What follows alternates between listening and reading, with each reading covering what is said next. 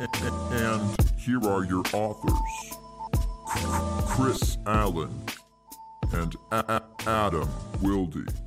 fast on film, or if I thought somebody on film had uh, short area quickness, like you mentioned, I want to see that at the combine in the uh, three cone. I want to see that in the 40 at the combine.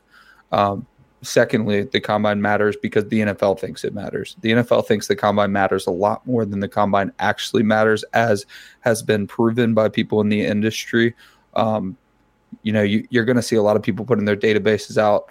You're going to see a lot of people that have uh, been really grinding the tape, and it's not necessarily going to be indicative of what the NFL sees because the NFL values the combine too much.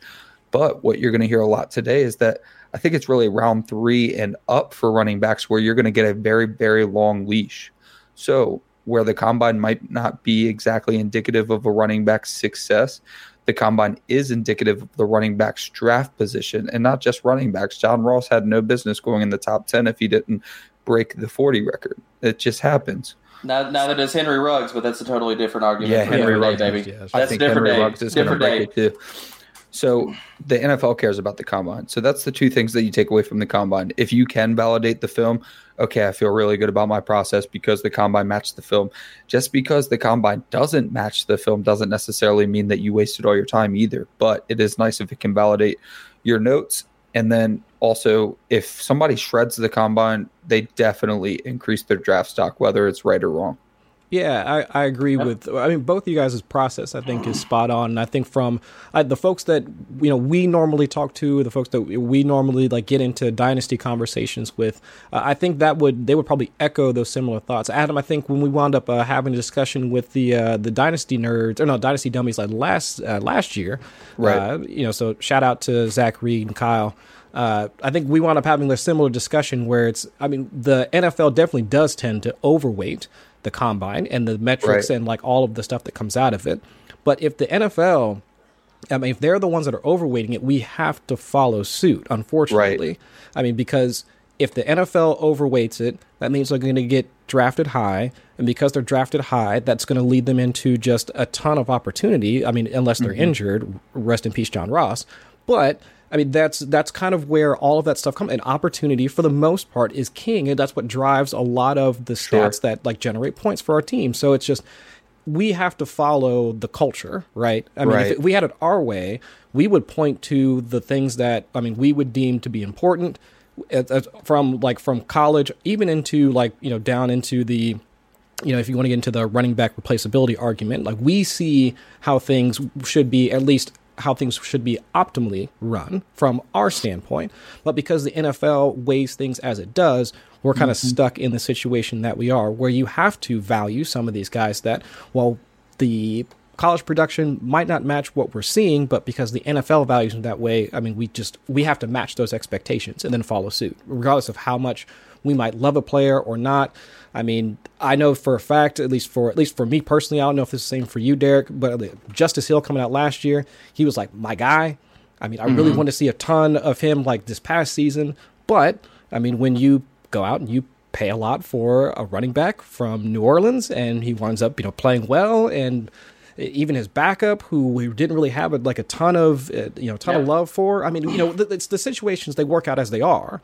Yeah. So it's just it's hard to buy into, you know, trying to overhype players because draft capital kind of it just it speaks for how much we can actually expect to see like some of these players get on the field. And I think it's, and this might I could be wrong in saying this, but I almost feel like this is it's more.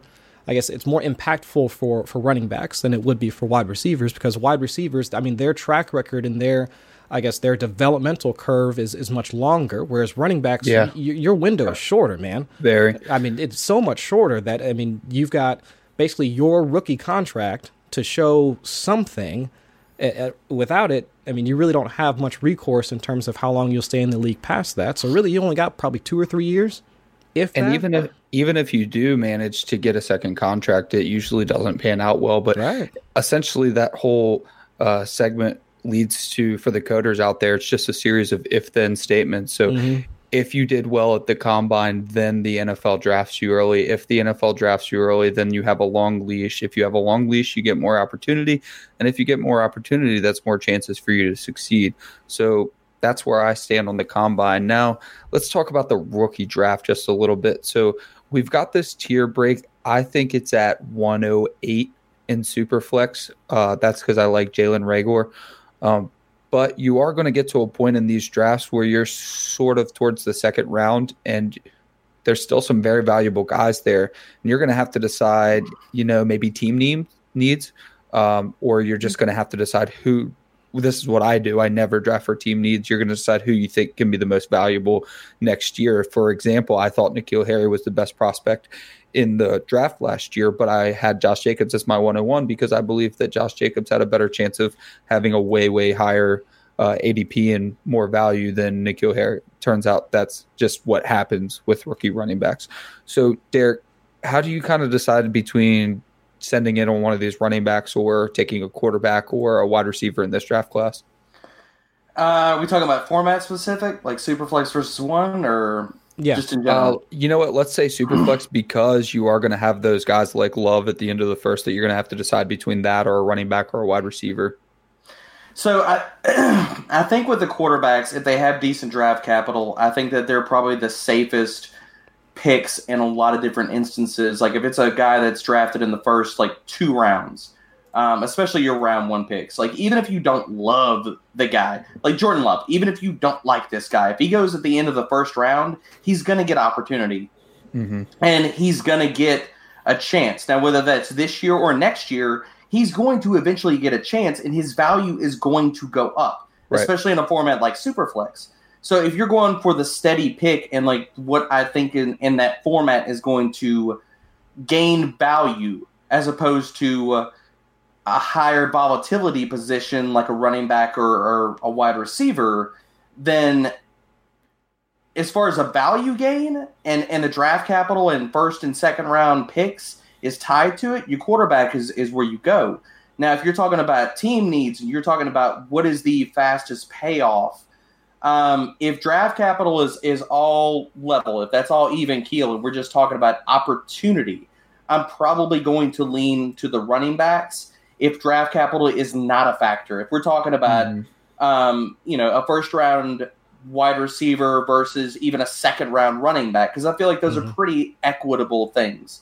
Um, I feel like wide receivers need a little bit higher capital um, to get those early opportunities, whereas a third round running back I feel like can get the snaps and opportunities over than say a second round wide receiver. Like you're not going to see a third round wide receiver garner a lot of different times the same opportunities and path to volume that say an early third round running back does. Sure. You know, so in that instance, if draft capital is not a factor, I'm probably going to lean to a running back because the Mhm. fact is, is that if we're not factoring in draft capital, if we're looking at who is the earliest payoff, Mhm. if we're following the NFL model, they're going with young guys, they're going with fresh legs, they're going with, and we talked about this before the we turned the mics on, that if you are even looking at like say a guy even blows up a first year wide receiver the career arc is longer and people are talking Mhm. about like i wouldn't buy this guy even though he blew up and he's so expensive okay that's fine but are you justifying the cost of buying high if you get six years out of the guy versus two to three years out of a running back Mhm. so the hell with that. Like, give me the running back in a lot of instances, and I'll follow the NFL model. I'll take the young guy with the opportunity, the fresh legs that is going to gain opportunity and vol- and value a lot of times in that first year. In many instances, over a wide receiver, and I'll Mhm. just use that to buy a wide receiver in his second year. That's that's Yep. the move I'm making in a lot of diff- different instances because if it's a running back that has an easy, clear path to opportunity, like say like Josh Jacobs, Right. like Okay. he's getting a lot of love right now. Could you not flip him for all the love that he's getting? And they they just si- re-signed Jalen Richard. Mhm. Is Derrick Henry not a guy that's like people are down on versus volume versus everything? And could you flip Jacobs for Henry plus right now? Is that a move do you think you could do in, in Dynasty? close. It I don't know. I think that would be close, but what I would be trying to do with either of them is kind of take advantage of the market and go back to your notes and look at these wide receivers that you might want to take and get a king's ransom on top of them. Some of Yep. the guys like N'Keal Harry and Christian Kirk would be considered throw-ins on top of whatever you have to send for Josh Jacobs. I mean, if you took Josh Jacobs at 101 last year, you could realistically ask for N'Keal Harry in the 111 or the 110 for Josh Jacobs. And you got the prospect that you wanted to take last year, but you didn't because you knew that in a year, N'Keal Harry was going to struggle to get the the Patriots playbook. And me and Chris talk about that all the time. It's a difficult organization, and we really, really need to start uh, uh, buying into that because it's really hard. We we can't put a number on that. You can't quantify how difficult the Patriots organization is, but realistically, he's a human being, and it is a very difficult organization. It's very hard to come in and run option routes day one with the best quarterback of all time, arguably. And you took Josh Jacobs 101 because you were smart, and now you have N'Keal Harry, and you're back in the 2020 draft. Well, So, you know, maybe you have the 104 and the 110 and N'Keal Harry this year because of that. because Yeah, y'all made me go down the rabbit hole of first round ADPs before we got on the on the mics tonight. Um, I, I just I feel like in a lot of different instances, you're going to see wide receivers after that first year, they're not going to retain the same pick value that a running back is. No, if you look at last don't. year's they don't. last year's first round, AJ Brown went at the 105. Mhm. DK Metcalf went at the 106. Could you not now not AJ Brown, but like DK Metcalf? Do you know anybody that's like could you deal the 106 or in the midst of draft hype? No, Could you get DK Metcalf just for the 106 or are you going to get DK Metcalf plus? you will get DK Metcalf plus. That's uh, exactly. that's exactly. J.K. Dobbins Or, for uh, DK plus. Parris Campbell went at the 108. J- Uh, Arcega Whiteside went at the 109. Like Right. those dudes, you are getting mass equity on top of that, as opposed to like uh, uh, Deebo is about probably he's the benchmark. So Yeah. right now he went at the 110. well, you and Marquise Brown. Yeah, I mean, Yeah. It, those guys are worth that late first. Like not, uh, Marquise Brown is probably I, I don't know where he went. I, I didn't look outside the first round. 11 um, and 12 usually 11 Yeah. 12 201 Yeah. So I mean, I think Deebo going at the 110 and is about right. But look at these other wide receivers we're talking about. Two, three of these other wide receivers that were high first round, mid first round picks. Like you're getting them plus a ton, a ton on top of that. Yeah. ask for Andy Isabella and see if like that's not just the throw in like I you think- yeah. Mhm. Andy Isabella was drafted late Yep. first, early second. If you have Josh Jacobs and you want Andy Isabella, you are getting a primary contributor with Andy Isabella. Andy Isabella now, after being drafted 112 last year, is the guy that you're like, hey man, it's close. Could you just throw this guy in? Yeah. How ridiculous is that for wide receivers That hype was And real, baby. oh my was. god, just- so and that was- real. that was combine orientated uh oriented also but it's just that's that's what happens with wide receivers and we're seeing very very smart people on twitter uh, analyze these trends and it's just just take over the market and you Mhm. take these running backs now you had josh jacobs miles sanders david montgomery last year Mhm. they are still valuable pieces i wish david montgomery did more i believe in david montgomery but he still held value because he was a third round or higher running back. People are still interested in Darrell Henderson because Todd Gurley might get traded, which Yeah. will be impossible. into that. Yeah. It'll be impossible, and I did not believe in that either. But people are still interested. That's my point. He Yeah. has done nothing, and people are still interested. Mhm. Andy Isabella has done nothing, and he is a throw-in. Hakeem Butler has done nothing. He was the 103 for some people, including myself and Chris, or 104. Yeah, I think we were pretty high. hmm And Shout out to Rojo, people- baby. Shout out to Rojo. Ex- well, and you know sometimes it goes the other way too. But I'm just saying these running backs hold value so much, and even if you don't believe in them, you still draft them and you trade them the next year, and you're still going to get value. Yeah. Yeah. It's fair. Yeah, I think, and with and with each of those, I mean, if uh, the situation, I think the only time the situation changes since we had oriented this conversation just around superflex. So for one QB, and we had this conversation before that, like that kind of break point for where it's like, okay, that we've got quarterbacks in the mix that might retain some value. If it's one quarterback, that break point might shift to be a little bit earlier. You so were right, the right. 108, you might be around like the 105, 106. And I think the Mm-hmm. example that I used when we were talking about it was like maybe shortly after Miles Sanders. So like Miles Mm-hmm. Sanders was like your 105 like last like last season. After at the 106, I'd probably be looking to move back. But other than that, I think everything else is just is, is completely spot on.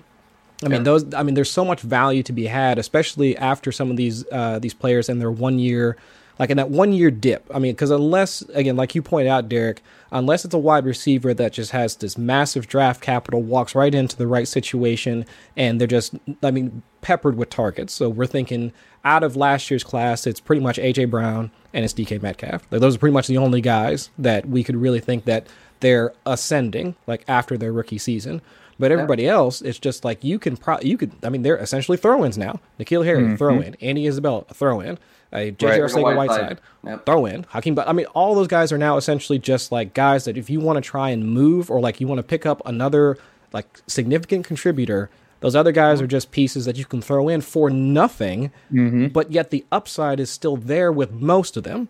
I mean, even for I mean, even for Butler, to be quite honest with you, because with as He much was injured. yeah, I mean, but it, for as much capital as Arizona sunk into the wide receiver position last season, it's less likely that they're going to continue to do the same thing here this year. So he's going to have Sure. at least another shot to at least up his value. Well, and I think I think the other side of with Butler is still relevant in that he's still possesses a different skill set than any other guy on that roster. Yeah, he's unique. Right. I think that that is the Mhm. fact that that that will get lost quite easily. That, I'm not a He- Hakeem Butler guy. Like I right. just But the case he's never made. he's not a guy that just flashed for me. I, he's not a guy that guy I could ever talk myself into. Mhm. But is he a different guy that breaks the mold of every other guy on that roster? right. Right. Yes, absolutely. So can he be used in a specific manner or I mean, carve himself out a niche that nobody else possesses on there because of his skill set? Right. absolutely. Right. Right. And that's what you want to look for. Like you at least want to be able to tell yourself a story Yeah. as to how their value can raise like from the point where they're at right now, which for most of them, for uh, most of those later first round guys is essentially zero.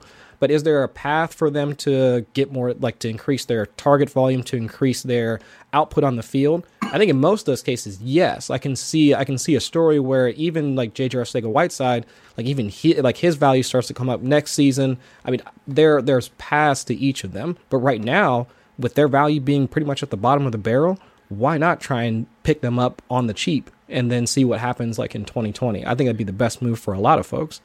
Well, especially Interesting. guys that you believe in, especially Yeah. guys that Oh, you yeah. watched and mm-hmm. At, you, you missed out on your rookie drafts. You're like, dude, I, I didn't have a first, or Right. you know, I got sniped. He he went at the Mhm. 108. I had Right. the 110. Yeah. You know, could you pick him up for pennies and gain the equity now? You know, guys Yeah. that you really you might have missed your shot, but now you can get him plus. Right. So I mean, Yeah. you're still winning. Like Oh, yeah. that's a great buy low, like Mhm. all the time. Oh yeah. Right. Interesting aside with the Arizona Cardinals, you know, hashtag shower thoughts. This is what I've been thinking about a lot. I think Kliff had the right idea when he got into the NFL and he realized he was going to bring the college system to the NFL and try to run five wide, which is very difficult to do at the NFL Yeah. level. He thought that he was going to draft four wide receivers and he was going to utilize them year one. What he didn't realize is how difficult it is for a rookie wide receiver to succeed in year one. Right. So he ended up drafting KeeSean Johnson, Hakeem Butler, uh, Andy Isabella, and he didn't get to utilize any of them because none of them were ready to produce in year one. So he ends up going and grabbing like guys like Brice Butler because you needed veterans to run your system. So the thing with those three guys specifically, Butler, Johnson, and Isabella, is whatever you thought they were going to do last year or whatever you thought they were going to do with their career, technically they still have the exact same opportunity to do that. They just weren't ready because most rookie wide receivers are not ready in year one. So if you wanted to buy into those guys, and I just got in a conversation the other day with somebody who was just really, really upset with me for not believing in Andy Isabella. I said, look, I liked him last year and he's probably going to do whatever he's was going to do. But Mhm. the problem is he wasn't ready to do that. You don't just, you know, you try to acquire positions uh, as cheaply as possible, right? You want production as cheap as possible. Whole goal of the NFL. Yeah. What it boils down to is most production for the less least amount of money. You can't do that at wide receiver, and that's why we're talking running backs today because we want cheap production, and that's what running backs give you. Wide receivers do not give you that. So if you wanted to buy into the Arizona offense, you could buy all three of those wide receivers. I, they're all different. They all had different draft capital. Whatever you thought they were going to do, though, probably still what they're going to do if they're going to do it. Right. Well, and, and to your point, Wildy, I, I, I like that a whole whole lot. I, I think um, to expand on that just a little bit uh, before we move on. Um, that Kliff tried to go the four wide, and then he either realized these guys aren't ready, or maybe our just wide receivers aren't good enough to do this. Yeah. And he's oh my god, he flipped the script. If you look at like the first few weeks versus the end of the rest, the rest of the season, he went from four to three, and that's just what happened, man. And then we kept like chasing it every week in, especially in DFS, we kept chasing that every week, like who's this other Cardinals wide receiver that's going to be the cheap min guy that you Sure. can just like blow up, or is going to be the buy guy in Dynasty that ascends, and nobody took the mantle. So if you believed in Isabella and you believed in these guys, I love that point about go out and get them for cheaper now. That those narratives are not totally dead. Like Mhm. those those things can happen. Um, to your point, I'm not an Andy Isabella guy. Like I Right. just I think that it says something to an effect that it, it as much as people want to hype him, that um sometimes it just he ain't that dude. And like if the coach like just like buries him in year one, unless something is totally different, like could Andy Isabella be the like you know, the next John Ross and needs a different coach to sit here and see opportunity? Fine. You know, I just I, he was never a guy I was super super. I never bought the hype, man. Even like all of last season, people are like, "All right, the Andy Isabella week is coming, baby." Like, there's injuries, it's happening, Yeah. and then it never happens. I Well, think you- there's a certain amount of context to that, but if you were an Isabella truther and you're that guy, Mhm. go get him for pennies. Get him as a throw in because The that's what thing you that- can get him right now. The thing that's sad for Andy, Andy Isabella truthers is that the only thing separating him from being a late fourth round rookie pick value is one 90 yard touchdown reception or whatever. Yeah, if you one-off liked Andy on Isabella, that or was like the worst thing that could have ever happened if you wanted to buy Andy Isabella this year because he could have been almost a waiver wire ad guaranteed if he Yep. did not have that one reception and now he at least cost something. You're like, dude, stop doing stuff with your seven percent snaps. Just Right, right. stop. Yeah. Like, Yeah. either kill your value or give yourself more value. Like, ju- Yeah. ju- just stop. Like, I, I'd rather you not have a heartbeat right now. Come on, jeez. And I think the uh, another aspect, I guess, to think about is like, for, especially for some of those. I think in every case that we just discussed. So for those later first round guys, so whether it's whether it's Andy, whether it's uh, whether it's JJ, whether it's N'Keal. I mean, for the most part, I mean, you're not just buying, you're buying the player, right? Because you're buying the player, what we perceive their skill set to be, and also the fact that there's like almost no risk involved in, in trying to pick them up right now. But we're also buying like their situation. I mean, in each of those three that we just talked about, I mean, they're attached to pass friendly offenses with decent, I mean, with good, uh, good to decent quarterbacks. I mean, we'll see about like, you know, whether or not Tom Brady is really washed or not, especially if he's still going to be there or not. I still think he is. But either way, I mean, there's there's something to be said about not just buying the player, but also their situation. If we believe their situation is going to improve and they're attached to a decent quarterback, and for the case for all three, they're attached to good quarterbacks, then now you're part of a system that's going to be, I mean, very fantasy friendly. I mean, that you're almost going to see the positive impacts of that almost immediately if their skills wind up becoming the requisite that they need in order to get on the field, passing that you know 10% snap share and getting that requisite volume to actually start contributing you'll see that immediately. It wouldn't be this it'd be different if they played for let's say i don't know like if it was a wide receiver that played for buffalo you know like where it's mm-hmm. it's just a completely different situation there. But for each of those guys it's like all right well all we need them to do is just improve at their job and then the, the, everything else should take care of itself because the situation that they're in lends itself to them being fantasy relevant regardless. So I think for each of them, I, I would be heavily trying to invest in them if at all possible. I mean, So again, right now, given their low risk. the sharp side of what you just said too that I want to just uh, expand on just for a second is that you buy the secondary weapons of ascending players like ascending quarterbacks because if you believe the quarterback is going to ascend so you look at the market for for good quarterbacks and you say all right who is this good dude going to take with him if he goes up Yeah. so like you buy into you, you look at the quarterbacks first and you buy the ascending pieces around him like Yeah. wh- whoever you believe in, whether that's Kyler and we're talking about the Cardinals, or Carson, It is- Tom, Bra- or anyway, or, or, or if it's Daniel Jones and you're talking Right. about Darius Slayton and you Right. believe in that, you know, Mhm. like buy the ascension and buy the spare parts because if the injuries happen, the spare parts in that offense goes up. But it, I mean, it rises all tides. The, the, that is true. Absolutely. Yeah, and it's, I mean, for uh, like I would say for actually all three of those offenses, we've seen Carson Wentz carry more than one receiver slash pass catcher. Yep. I mean, because we just watched him carry two tight ends to be two top twelve tight ends. That's just, just this past season. I mean, Tom Brady. I mean, that obviously already speaks to it, speaks for itself.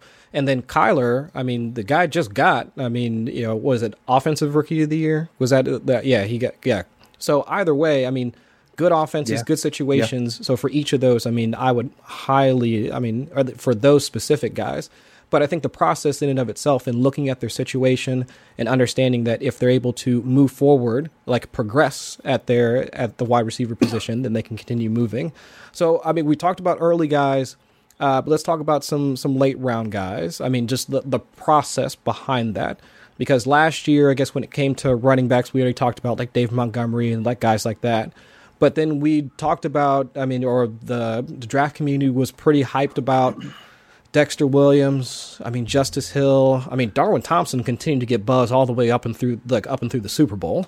I mean, mm-hmm. we never really got to see the light of day. I mean, I mean, but for me as the Damien Williams truther, I'm kind of okay with that.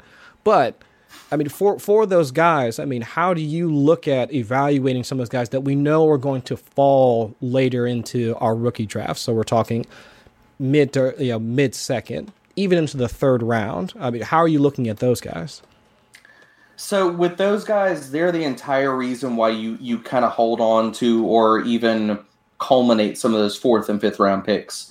Um, they're why you mine the waiver wire because Mhm. if you have the bench space, if you have the roster space to uh, collect these spare parts on your taxi squad, dude, if one of these guys hits like mid season, that's where you, you, you gain the value because the fifth round running back or the UDFA that like gets the opportunity down the stretch run, unless you are going and gunning for a title, that's where you flip him.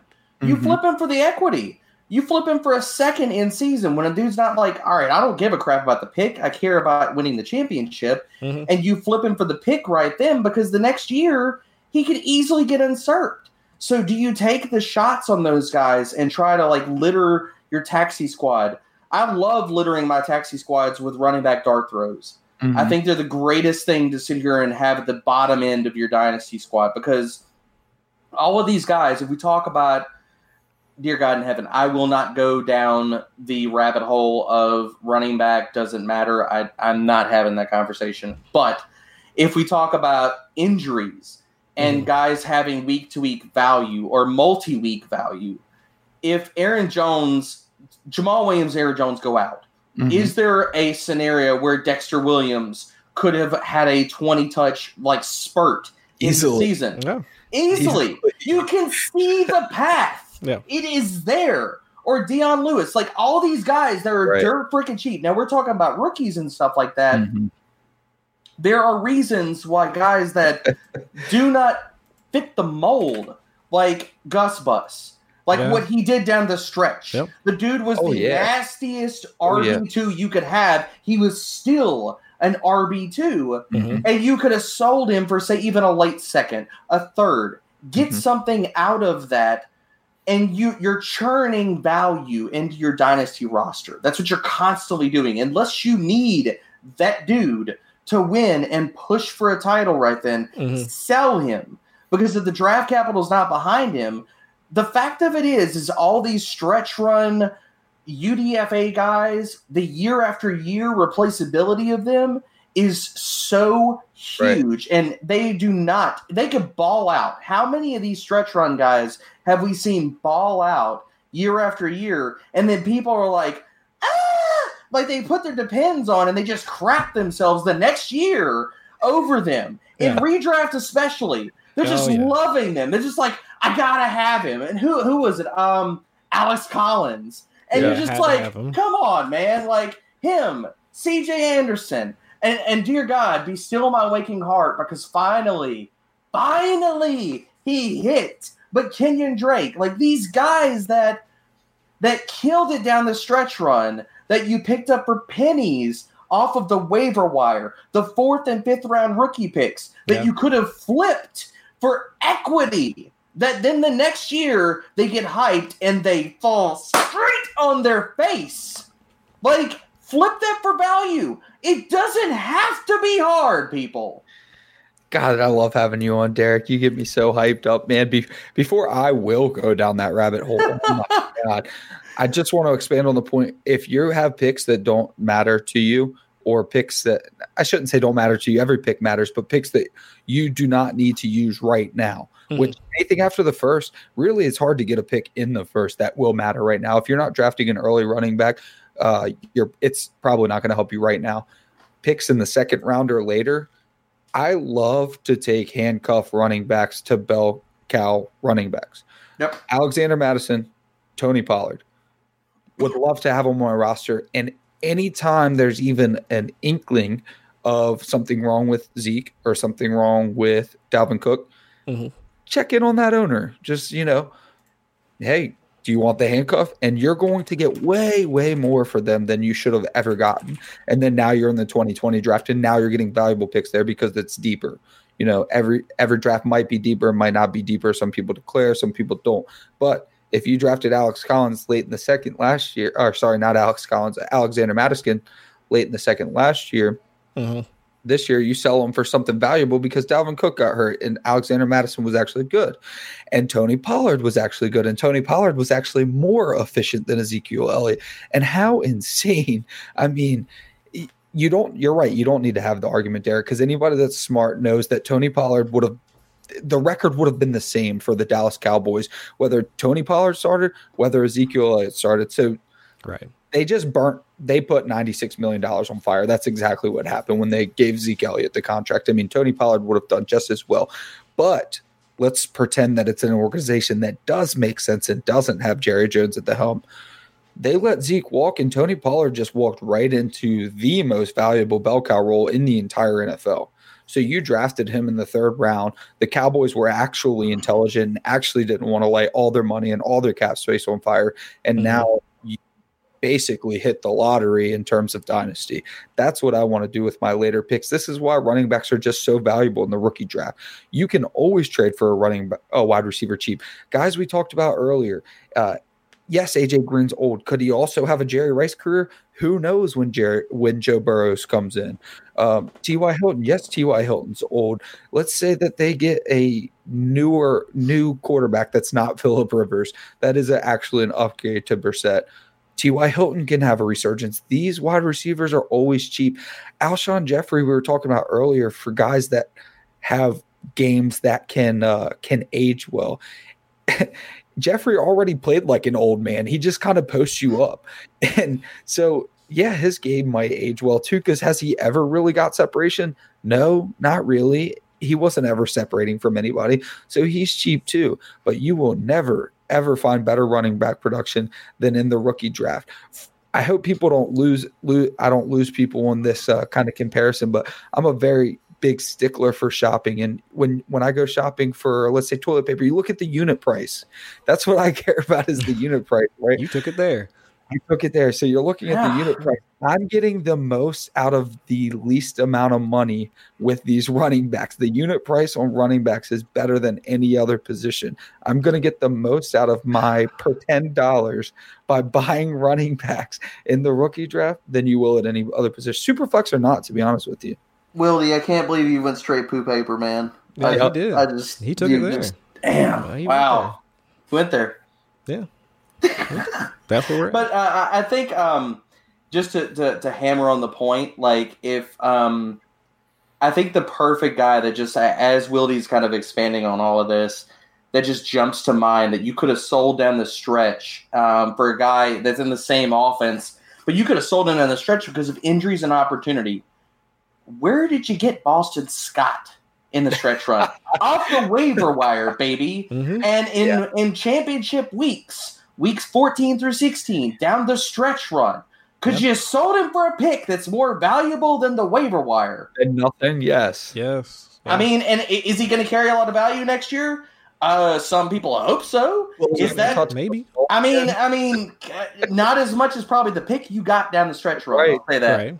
Yeah. He may never touch the ball again. And because of something very uneventful happening, he was worth a pick. That's just why you take these rookie running backs. That's why you say you lit- litter the taxi squad with these guys because Darwin Thompson will probably, I'm sorry to break so many people's hearts, but he will probably never do anything. And he was so valuable to people. And I think he's a quality running back too. But Yeah. honestly, what does a quality running back matter anymore? I hate to say it. I, I think it's you're talented if you're a running back, sure. But your offensive line matters so much, your quarterback matters, your coach matters. Wide receivers, you, you could just go out and ball. So let's jump into the rookies real quick before we get too deep into it, Derek. I want to know since you're the guest, we'll go off your top five, and it'll probably be pretty similar to ours. Let's hear your top five, and then we'll talk about those guys a little bit. The top five rookies going into next year. So right now, I've really got a tear break. Um, I, I'm not so like I need draft capital tied to these guys to be like, okay, this is. And, and I know people are already posturing on Twitter because, dear God, it's February and that's what people got to do. They got to they got to draw their lines in the sand. They got to get their spot thing. They got to dig their hole to crap in. But whatever, man. Like I just uh uh um, I'm not willing to tie like and be like, this is my RB one. Like it's I'm not there yet in February. Um, I need draft capital tied to these guys. But in my first tier of players that after watching, like I said, three, four games and really kind of diving into some of these players, for me, the top tier of my top three right now is Jonathan Taylor, uh, Clyde Edwards Helaire, and mm-hmm. Cam Akers, man. That's my top three, dude. And people are going to sit there Wow. and see, hear that and be like, wait a minute. You're telling me that the consensus 101, 102 right now, D'Andre Swift is not your top three? And I, I'm, dude, I'm not trashing the guy. I think he is a good running back. Like I've, I've been on here. Like anybody that has ever followed me on Twitter knows, like that I, the closest, and I'm not a huge comp guy, but but I feel like at least in some traits, in some like tiny boxes, there are comparables for skill sets. And when I watch D'Andre Swift run, the dude reminds me so much of freaking 2019 Kenyon Drake. Like I like him, and for people they might they might think that's a slight, dude. I think he's a slasher. I think mm-hmm. that he is very good at what he does. He plants his foot, he goes, he has second level burst. I like him as a player. Do I like him as the 101? I I I just there are a lot of things about him that when you look at the you watch the film and he gets to the second level, the dude's not breaking a lot of tackles. Is he making a lot of guys miss? Sure. Is he pushing the pile? No.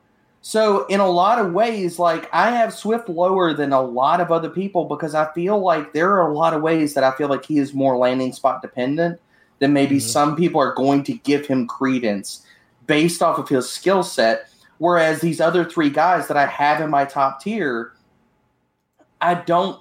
I feel like they have a better skill set to create on their own than somebody like D'Andre Swift. And so Swift is my in my second tier. The guy that rounds out that second tier right now is J.K. Dobbins. So that's my top five.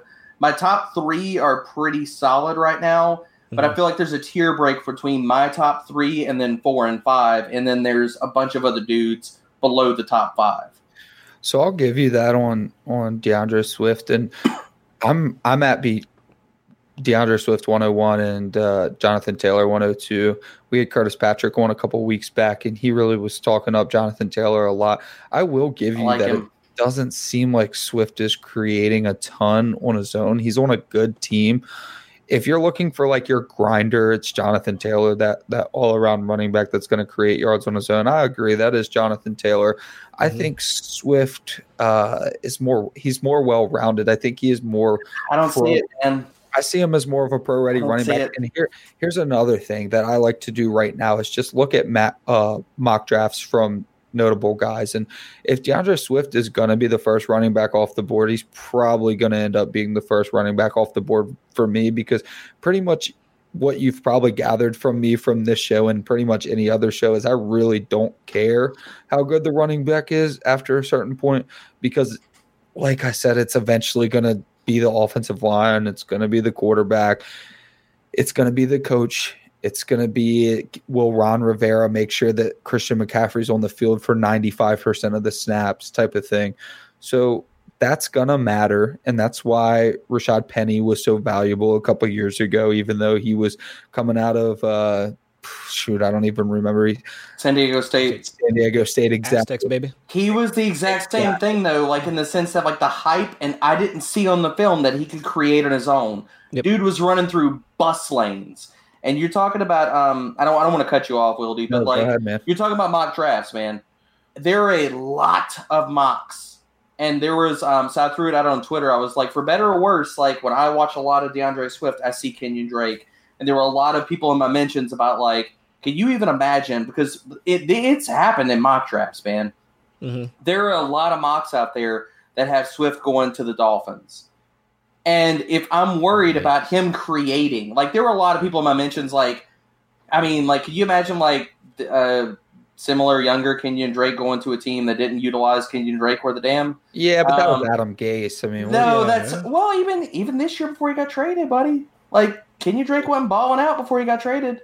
Yeah, Flores wasn't using them all that much. Nope. Um, but my whole point here is that if I have concerns about if if Swift ends up somewhere like even late first, somewhere like with Miami, Mm. and we know that that offensive line is total trash. Is there any concerns, or do you see different things when you watch him? Yeah, that is going to be tough because, like I, I did concede that I don't believe that he is the uh, sort of grinder that Jonathan. I mean, Jonathan Taylor would be better on the Dolphins. I'll, I will absolutely concede that. So if if that ends up being the case, it's going to be a conversation that we have to have. But the first running back off the board is going to shoot up in in dynasty rookie drafts. It's just what happens. It happens every year. It's happened the last ten or so years that I've done this. Uh, Rashad Penny was like the the cult following favorite. Like never understood the- that. I never got on board with that. he was in the Still don't. background. You had the random people like kind of whispering, "Hey, I really like Rashad Penny," and then he goes to the Seahawks, who like run way too much, and he blows up. So it's it's gonna happen. And if DeAndre Swift is gonna be that guy, he's probably gonna be the 102. Chris just took a 101 in a super flex, so it's gonna happen. Um, I'll probably sell him after year one, like I usually do, though. So, you know, I think Jonathan Taylor might end up taking that from me, but combine I don't care so much about. But like we said, it's going to come down to draft capital, and draft capital is going to depend on combine. So those two guys are close for me. Yeah, I think there's there's a cemented top five for me of guys that I feel like are going to hit the combine measurables, hit the benchmarks Mhm. that I feel like are going to be there, and it's that five guys. I feel like people want to talk about the 2020 class, and for all the depth that I feel like maybe there exists, I haven't dug as deep into other positions um, yet, but.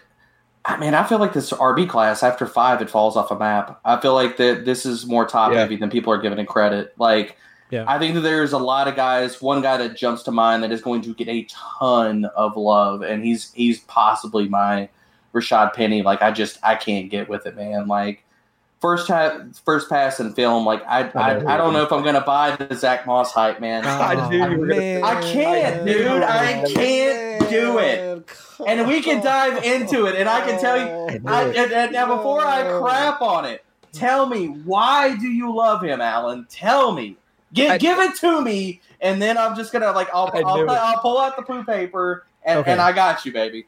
Okay, so first off on the so on the top five, or actually just on the Swift conversation in general. Yeah, yeah. Uh, the one thing I would say, this is again not a knock or anything like that. and I don't think any of us are knocking like Swift. Nope. Uh, like Derek, I know you're not knocking Swift as Nope. like a good running back. The one thing uh, that I I would say that might be like a slight knock in terms of like his inability to create on his own. I would say that Swift is a hell of an athlete. Like he's a better athlete than he is a running back. Dude's got a spin move from hell. Yeah, like I would say, like his athleticism is probably what gets him out of trouble, like for the most part. And Yep. you could probably say that for most of the things that we've seen him put down on tape. But then if we were to try again, but then when situation comes into comes into play, so like we were talking about, like the extreme worst situation, and that he winds up in Miami, then yeah, I think all like not all expectation, but it it takes a huge knock versus if we were to put any of the other guys that we were just talking about, like you put JT there, I think he'd be okay. Uh, but my thing with Moss is that um, I I liken Zach Moss to like a bad movie, in that like where if you have if the expectation is set that this is only gonna this is only gonna be good for like for one reason. Okay, so bad movies are only good to me because they make me laugh, and Zach Moss is good because he go he goes north south. Okay, so if I'm thinking that he's good in that one thing, and he goes to a situation where they just need him to do that one thing, Right. then I think he can succeed. If he's drafted too high, or somebody looks at like him being, you know, the, he's a downhill runner, and like you know all those other, you know, just like those the, the bullshit superlatives that the NFL kicks out, and they overdraft him, and now they want him to be like this three down like workhorse like type thing. So let's say again, this is like the worst case scenario, but let's say like Ron Rivera like loses his mind and says, "All right, Derrius, like you've been hurt too much, like w- you can't do it." Bryce, like you've also been hurt. We don't think you can do it. We're just gonna start from scratch, and you you guys aren't my guys anyway. So we're just mm. gonna start from scratch, and I'm gonna get I'm gonna get you know a, a grinder, and I'm just gonna go out and get Zach Moss to be my every down back. Well, then it's trash. I mean, just it all it all falls apart like right after that. But if a team drafts him with a you know one two you know like, like a, a starter like already in place first down second down but then he comes in to be like that the goal line third down like that sort of thing i could see that i could see i could see him complimenting devin singletary in buffalo i think that would work Yeah, I in see that, situation i think that could work out perfectly for zach I mean, the, the situation you're laying out there, I, I threw it out on Twitter because the guy that he reminds me of, he ro- he looks like Mattison with some extra juice. Like that's what he looks like to me. yeah, Like he looks like a grinder guy, solid skill set. I will say, and and my dude uh, Ethan Turner did a hell of a lot of work. I know he's done a lot of work behind the scenes, but I got to give him some love because um, the one thing I think if we're looking for separators, and Zach Moss kind of scares me a little bit. His Mhm. injury history, man, is actually low key. Eh, uh, he, he missed the Senior Bowl this year because of an undisclosed injury. Now, a lot of these college injuries, and and this is why I lean on people like Ethan, man. Like they are hard to diagnose, but like if you look back through the tea leaves of Moss, 2020 he missed the Senior Bowl with an undisclosed injury. 2019 missed a game with an AC joint separation. 2018 he had a, a knee injury. Uh, which was never really kind of discussed, but the dude, it did it did come out that he had surgery. So he had surgery on his knee, so there was a sizable injury. 2018, he sprained both of his ankles. 29 2017, he hurt his shoulder.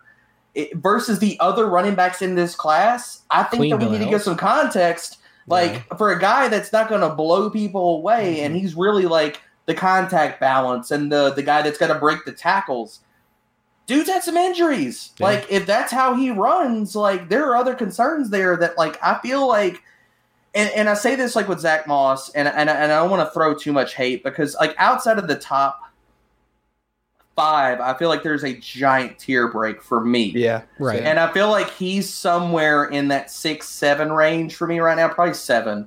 Um, and with him, I just feel like he's going to get a lot of hype on draft because I've already seen it on Twitter, dude. Like, oh, the, I've the seen it out there. Like, the, the Yeah. hype is freaking real. Like, Mhm. there are articles all over the place talking about how this dude is like his his um total number of production. yards and yeah, like, the- all yeah, this and kind of all stuff. His yeah. dominator Mhm. ratings and things like that. Dude, Yeah. dude came out of Utah. Like he wasn't Yeah. playing anybody.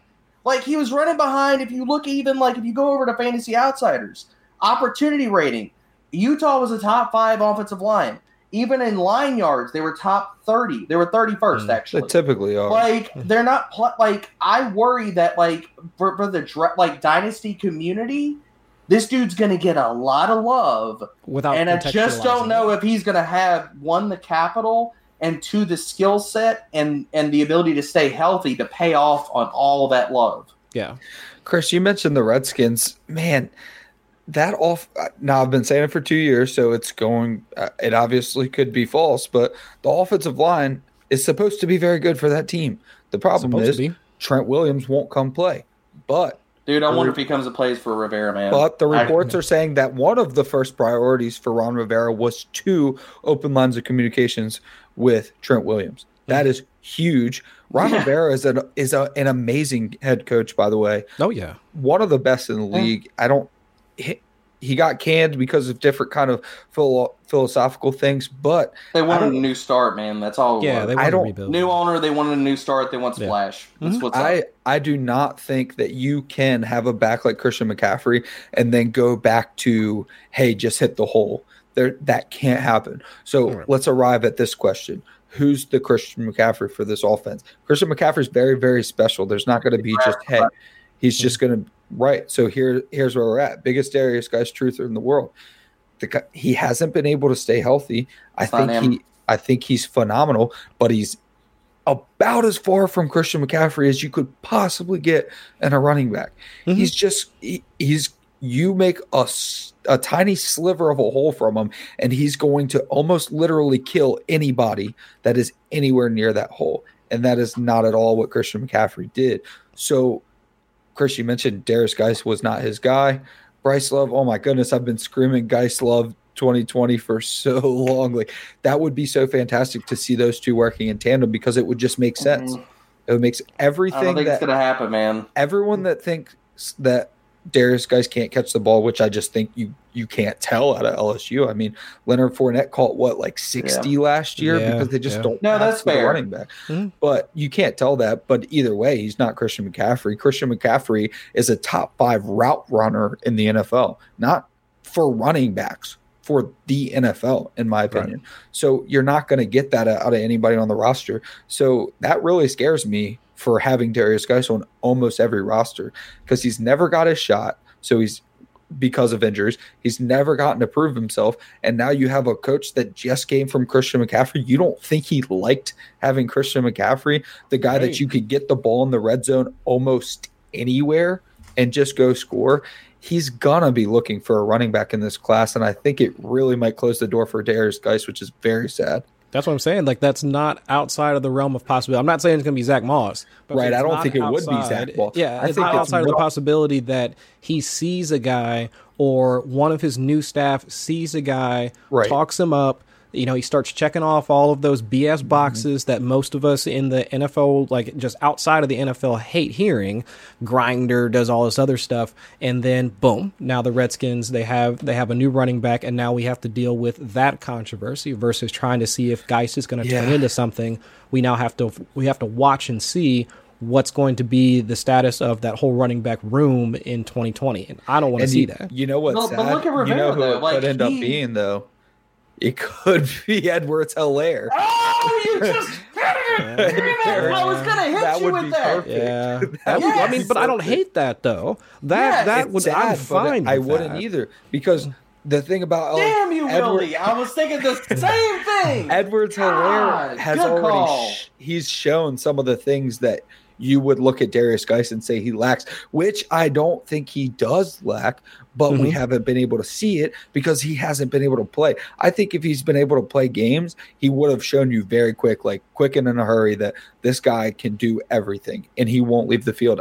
And, but he hasn't been able to show it. So since it's not on film and since he wasn't his guy, they're not going to spend an early pick because the team is such trash. So you got to get a third or a fourth round guy at the earliest if you deem that the position's important. So that's right around where Edwards Helaire falls. Yep.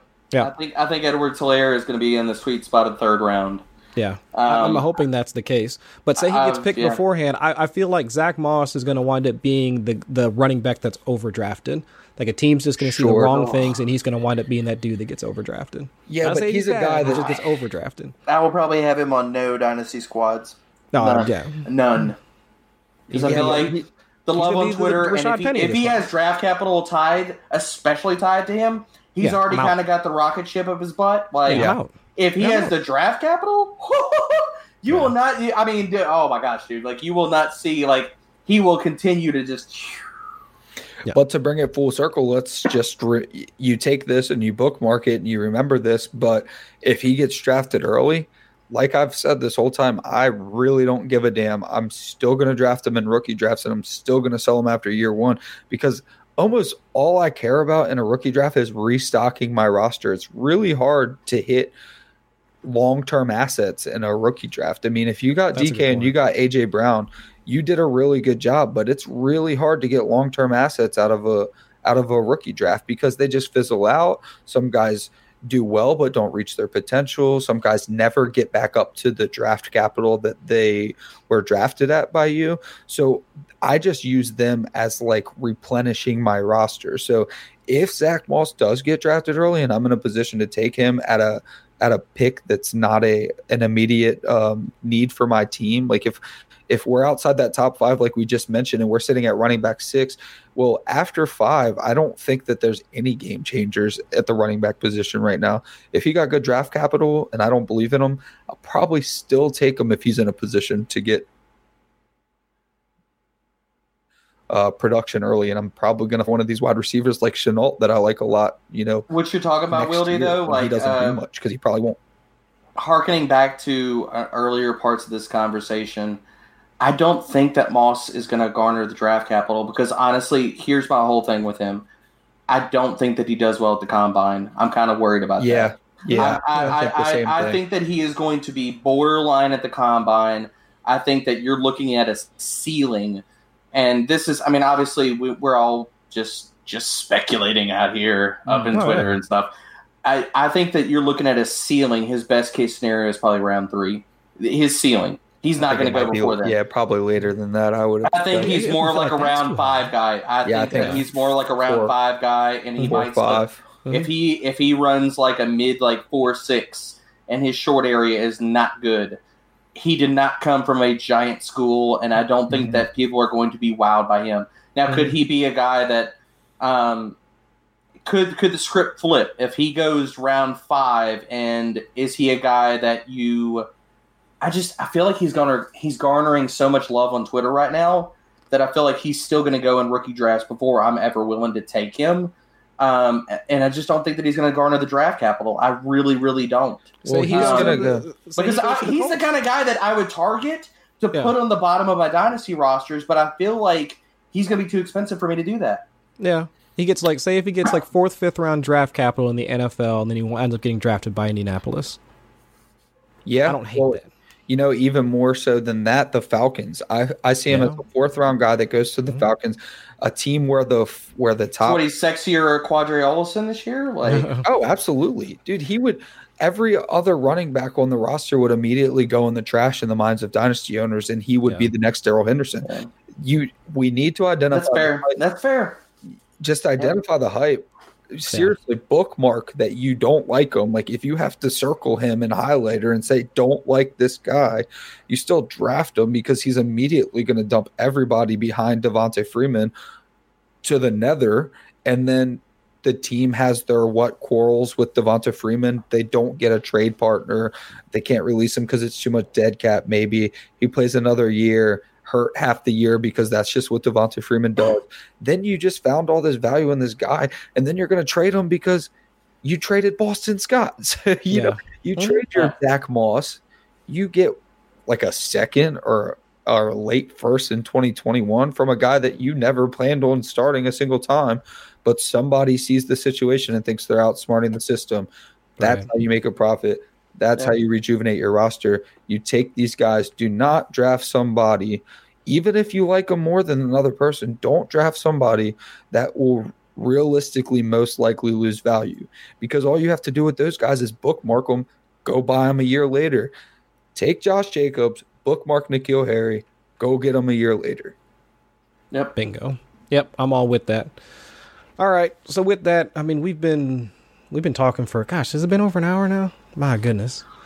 Uh, but I think that's it for tonight. I mean, Derek, uh, this is what happens whenever we get together, man. like we get And together. we had we had a thirty minute conversation on wide receivers. I think somewhere in there, right? Right. We had uh, there's we had a 30 minute conversation on wide receivers before the mics even went hot, and we wind up going an hour on running backs. And I still feel like there's more to say, but uh, we don't want to keep you up for the rest of the evening, man. And we know Adam's got to get to bed. It's way past his bedtime. Oh, Wildy's already got like one eye in the bed. Yeah, I know. He's ready to go to sleep. Uh, but before we get you on out of here, man, I mean, first and foremost, I mean, thanks again for coming and sitting down with us. I mean, we appreciate your time. I mean, anytime we can get to kick it, you know, and talk about football life and whatever, I mean, this is just, uh, we love it. Uh, we can continue doing this all night, but again, Adam's old and he needs to bed.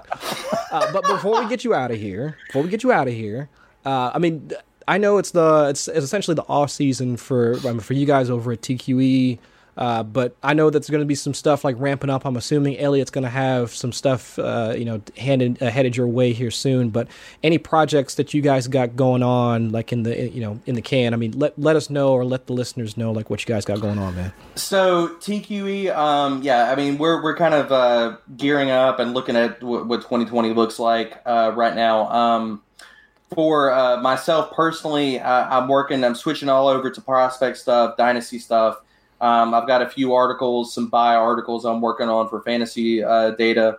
Um, so go check me out, uh, like on Twitter. I should be dropping those within the next two weeks. I got a, a buy list for running backs, the top seven running backs, top seven wide receivers coming out for dynasty purposes. Um, so right now, yeah, it, it's all off season. It's all dynasty uh, focused content, at least for right now. And you know, as the calendar shifts, so does the content flow. But thanks guys for having me again. This is always a blast, and, and you're right, Chris. I, we could we could sit here and chop it up for for two and a half hours. I mean, we could just All keep night. it keep it going All and let, night. let let let Wildy turn his mic back around to the front and uh, take a nap. Right. And yeah. uh, so we ain't got to hear him snore. Right, And you can right, just keep Yeah. chopping it up for another two hours. But no, Yeah, thank y'all for having me. This was a blast always. I really appreciate it, man. Of course, of course. Anytime, anytime you got time, we'll make time over here for you, my friend. Uh, Adam, before we get out of here, I mean, we have anything else for uh, for the folks? Absolutely. Thank you so much for coming, Derek. I can't wait to make it four, five, and six rounds on the show. Uh, as as as people I hope know by now, because we're gathering a lot of subscribers over there. DLF is crushing it on YouTube. We've got Ray over there doing the uh, basically like player profiles on on prospects coming out. Uh, we have Addison doing the live draft session, so they just go through dynasty startups, and you can see who some of the best minds in the industry are drafting at different positions. And then you have Chris and I doing the DLF mailbag. You can just tweet at myself, you can tweet at Chris, and you can pretty much just ask us mailbag questions, and we will try to answer them in video format with the uh, with the film, you know, with the DLF tools. And uh, it's a great time over there. So subscribe to the DLF YouTube as far as the show. Please like, rate, subscribe, review, all that good stuff. And thanks for coming out. Absolutely. Uh, I mean, so again, uh, thanks again to Derek for coming out tonight. Uh, but so for Derek, for Adam, I'm Chris. Uh, you can find me on Twitter at Chris Allen FFWX. We thank y'all for coming out, and we'll catch y'all next week. Peace. The fantasy championship Dynasty. hit the books kid read this pamphlet called the Dynasty. O- owner's manual. It- it- it's automatic. D- Dynasty. It- it's automatic. Owner's manual. It- it- it's automatic. D- Dynasty. It- it's automatic.